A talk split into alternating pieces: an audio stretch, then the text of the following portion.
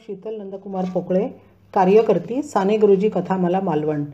आज मी तुम्हाला जी विज्ञान कथा सांगणार आहे त्याचे नाव आहे सर जगदीशचंद्र बोस एक संवेदनशील शास्त्रज्ञ.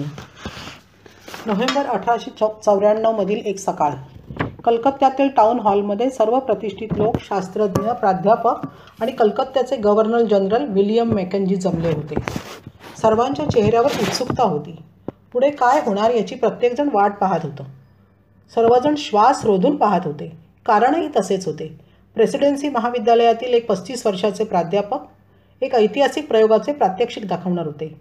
जर तो प्रयोग यशस्वी झाला असता तर दुनियेचा इतिहासच बदलला असता.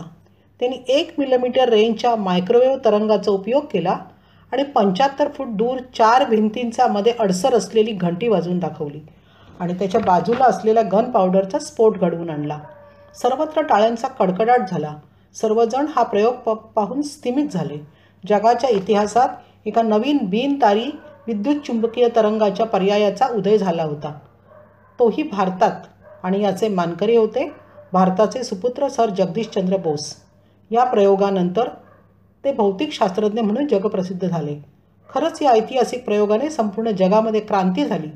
आणि आजच्या विज्ञान युगात T V radio internet computer mobile अशा प्रकारच्या उपकरणांमध्ये ज्या भिंतारी विद्युत तरंगांचा उपयोग केला जातो त्याचे जनक एक भारतीय शास्त्रज्ञ होते सर जगदीशचंद्र बोस. भौतिकशास्त्राप्रमाणेच वनस्पतीशास्त्र हे त्यां हा त्यांच्या खास जिवाळ्याचा विषय होता आणि त्यांच्या बाबतीतील महत्त्वपूर्ण शोधामध्ये त्यांनी आपले बहुमूल्य आयुष्य व्यतीत केले. त्याच्याच बरोबरीने जीवशास्त्र आणि पुरातत्वशास्त्रामध्ये या आवडीच्या विषयामध्येही त्यांनी संशोधन केले होते. त्यांचे व्यक्तिमत्व हे असे बहुआयामी होते. तीस नोव्हेंबर एकोणीसशे अठराशे अठ्ठावन्न या दिवशी भारत देशाच्या क्षितिजावर देशप्रेमी प्रेमी भगवान भगवानचंद्र बोस आणि साध्वी आणि सुशील अशा भामासुंदरी बोस या खानदानी जोडप्याच्या पुटी जग जगदीशचंद्र बोस या दैदिप्यमान बालकाचा जन्म झाला. ज्याने आपल्या अभूतपूर्व कर्तृत्वाने आणि शोधाने भारताचे नाव जगाच्या पटलावर कोरले. त्यांचे जन्मस्थळ होते पूर्व बंगालमधील ढाका जिल्ह्यातील राणीखेत. भगवानचंद्र ब्रिटिशांच्या सेवेत डेप्युटी कलेक्टर होते. निसर्गाचे वेळ छोट्या जगदीशला लहानपणापासूनच होते. ते त्यांना त्यांच्या आईकडून मिळाले होते. एके दिवशी संध्याकाळी आईसोबत बागेत चेंडूने खेळत असताना त्यांचा चेंडू एका झुडपाखाली गेला. तो काढायला ते गेले असता आई म्हणाली बाळा आता झुडपांना हात लावू नकोस बरं. ते आता झोपले असतील. ते ऐकून ते विचारात पडले. खरंच झाडांना संवेदना असतात. ते आपल्याप्रमाणे झोपतात उठतात. पाणी दिलं की ते प्रसन्न होतात आणि त्यांना तोडल्यावर ते दुःखी होतात. त्यांना पडणाऱ्या सर्व वेगवेगळ्या प्रश्नांची उत्तरं त्यांचे वडील न कंटाळता देत असत. त्यांचे वडील जरी ब्रिटिशांच्या सेवेत असले तरी त्यांचे स्वदेशप्रेम जाजबल्य होते. त्यामुळे त्यांनी छोट्या जगदीशला इंग्रजी माध्यमाच्या शाळेत न घालता गावच्या पाठशाळेत घालून त्याची मातृभाषा पक्की केली. त्यांच्या ड्रायव्हरचा मुलगा मच्छीमाराचा मुलगा हे त्यांचे दोस्त होते. त्यांच्याकडून त्यांना वनस्पती झाडे मासे यांच्या कथा ऐकायला मिळत असत. त्यांचे जिज्ञासू मन विचारप्रवण होई. आणि त्यांच्या वनस्पती प्रेमाची मुहूर्तमेढ त्यांच्या बालपणीच रोवली गेली होती. शालेय शिक्षण मातृभाषेतून घेतल्यावर त्याने माध्यमिक शिक्षण कलकत्त्याच्या सेंट झेवियरमधून विशेष श्रेणीत पूर्ण केले आणि पुढील शिक्षणासाठी इंग्लंडमधील ख्राईस्ट चर्च येथे ॲडमिशन घेतली. सर सन अठराशे पंच्याऐंशी साली लं लंडन विद्यापीठाची डॉक्टर ऑफ सायन्स आणि सृष्टीविज्ञानशास्त्रातली ट्रायपॉस ही पदवी मिळवून ते भारतात परतले आणि कलकत्ता येथील प्रेसिडेन्सी महाविद्यालयात पदार्थ विज्ञानशास्त्राचे प्राध्यापक म्हणून कार्य सुरू केले. हे उच्चपद धारण करणारे ते पहिले भारतीय होते. सर्व विद्यार्थ्यांमध्ये ते अत्यंत लोकप्रिय होते. पण भारतीय प्रोफेसर्सना ब्रिटिश लोक हीन दर्जाची वागणूक देत असत. तेथील प्रोफेसर्सनी संशोधनासाठी प्रयोगशाळेचा वापर वापर करण्यास पण बंदी घातली होती. तरीही या प्रतिकूल वातावरणात त्याच कॉलेजच्या बाथरूमच्या बाजूच्या छोट्या जागेत त्यांनी स्वखर्चाने प्रयोगाची साधने विकत घेऊन संशोधन आणि प्रयोग चालूच ठेवले. आणि तिथेच त्यावेळेस भौतिकशास्त्रातला अत्यंत महत्त्वाचा बिनतारी सग सिग्नलचा त्यांनी शोध लावला. आणि जगाच्या इतिहासात त्यांचे नाव सुवर्णाक्षरांनी कोरले गेले. हे संशोधन सर्वसामान्यांना खुले करावे या उदात्त हेतूने त्यांनी या शोधाचे पेटंट म्हणजे सर्व हक्क घेतले नाहीत. पण इटलीच्या मार्कोनी या शास्त्रज्ञाने अठराशे नव्याण्णव साली या संशोधनाचा फायदा घेऊन रेडिओ लहरींचा शोध लाव शोधाचे पेटंट घेतले आणि त्यामुळे त्यांना अठराशे नव्वद साली नोबेल पारितोषिक मिळाले. पण त्याचे खरे हक्कदार जगदीशचंद्र बोस होते. या महत्त्वाच्या संशोधनानंतर त्यांनी त्यांच्या अत्यंत आवडीच्या वनस्पती संशोधनातही लक्ष घालायला सुरुवात केली. वनस्पतींमध्ये होणाऱ्या सूक्ष्म बदलाची माहिती घेऊन त्यांनी त्यांच्या नियमित नोंदी ठेवल्या आणि त्यातून वनस्पतींना आनंद दुःख या संवेदना असतात तसेच थंडी उष्णता ऊन यांचा त्यांच्यावर मनुष्य किंवा अन्य प्राणीमात्रांप्रमाणे परिणाम होतो हे त्यांनी सप्रमाण सिद्ध केले. त्यावेळी त्यांनी क्रॅस्कोग्राफी या य- ग्रंथा यंत्राची निर्मिती केली.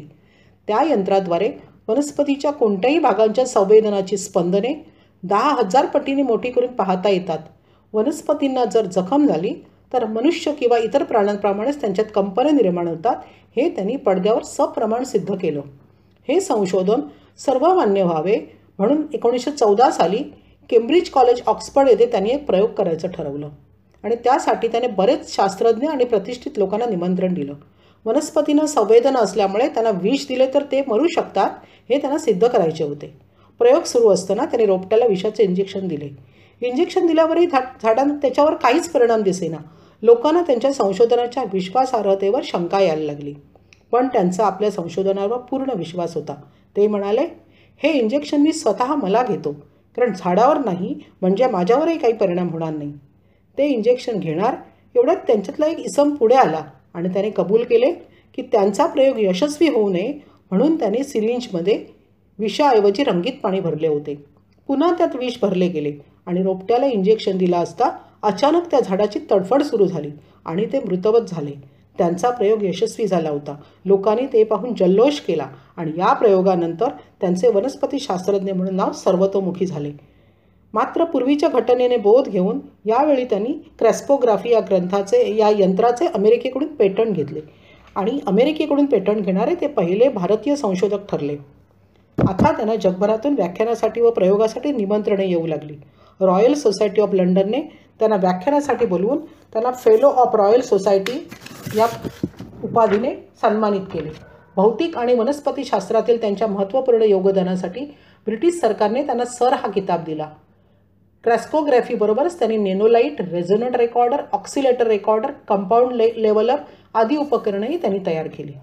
सन एकोणीसशे पंधरा साली सेवानिवृत्त झाल्यावर आपली सर्व संपत्ती खर्च करून त्यांनी कलकत्त्याला बोध रिसर्च पोस्ट रिसर्च इन्स्टिट्यूशनची वीस नोव्हेंबर एकोणीसशे सतरा साली स्थापना केली.